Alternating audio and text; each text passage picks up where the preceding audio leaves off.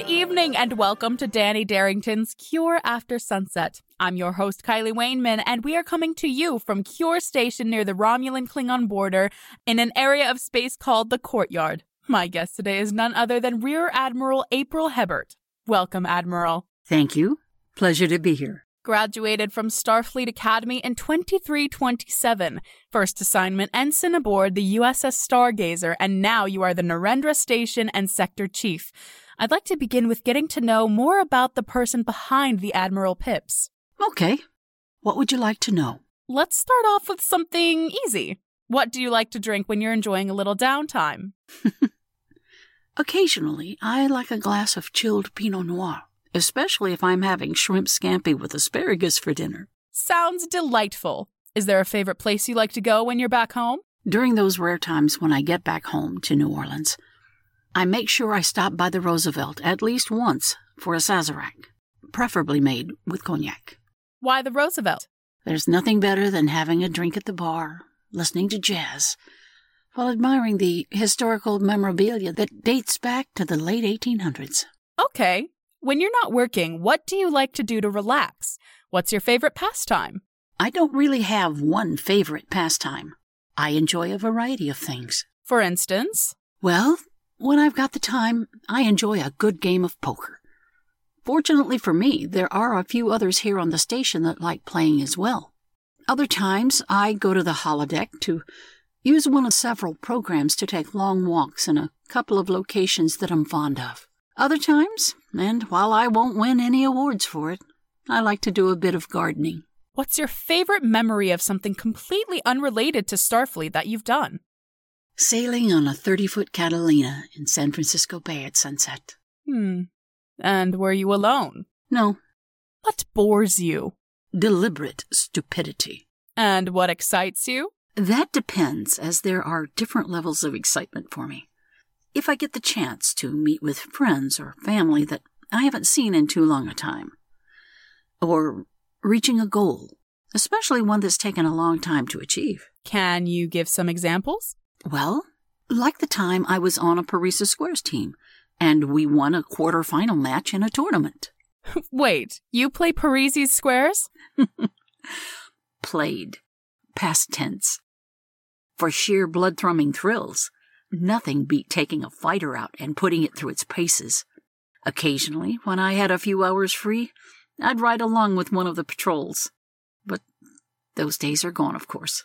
I'm shocked, Admiral. Contrary to popular rumor, there is more to life than just intergalactic politics, meetings, and endless paperwork. so, what does a normal day look like now for you?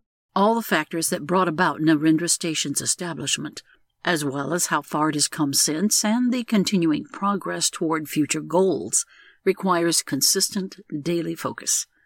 For me, that means my day starts about 0500 hours. Can you take us through a typical day?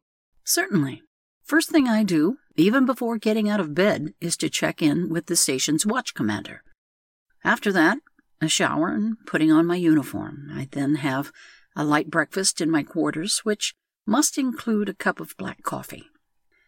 During that time, my assistant, Lieutenant Charlie Moore, briefs me on what's on the agenda, usually meetings with various Klingon ambassadors and officials, reviewing and filling out reports, that sort of thing.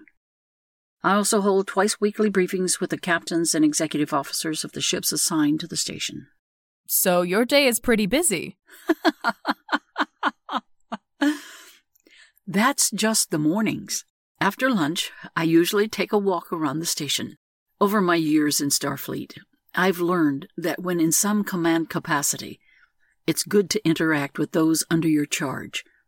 It's not that I don't trust the members of my staff to keep me abreast with what's going on around the station, but I want the station's populace to feel that I'm approachable, even if just to exchange pleasantries as we pass. The way I see it, trust is one of the keys to a solid foundation in any command relationship, be it on a starship or a space station. This is especially important for the civilian population on the station. The last thing I do before I go to sleep is to check in with the station's night watch commander. Wow, that's such an eventful and potentially stressful day.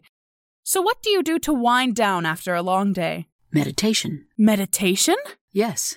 I meditate for a short time before I go to bed.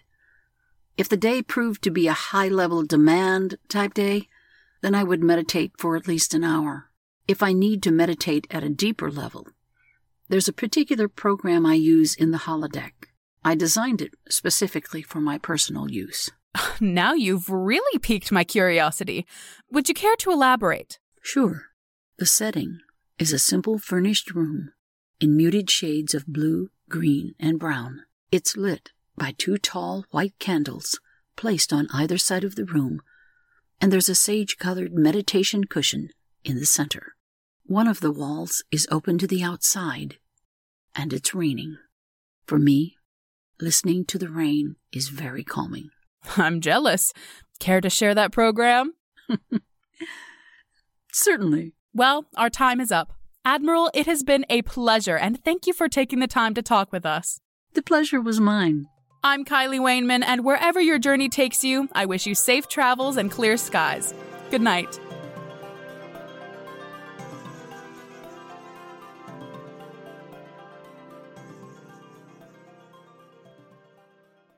You've been listening to Cure After Sunset, Interview Episode 1. This episode was written by Robert J. Harrower, Vincent J. Loria, and Elise Krawick. It was directed and audio engineered by Robert J. Harrower and Vincent J. Loria. The voice talents for this episode are Sky Schnitzel as Kylee Wainman and Elise Krawick as Rear Admiral April Hebert. Crystal Caves, the short theme, was provided by Nate Reynolds Welsh. Cure After Sunset is based on Star Trek, created by Gene Roddenberry.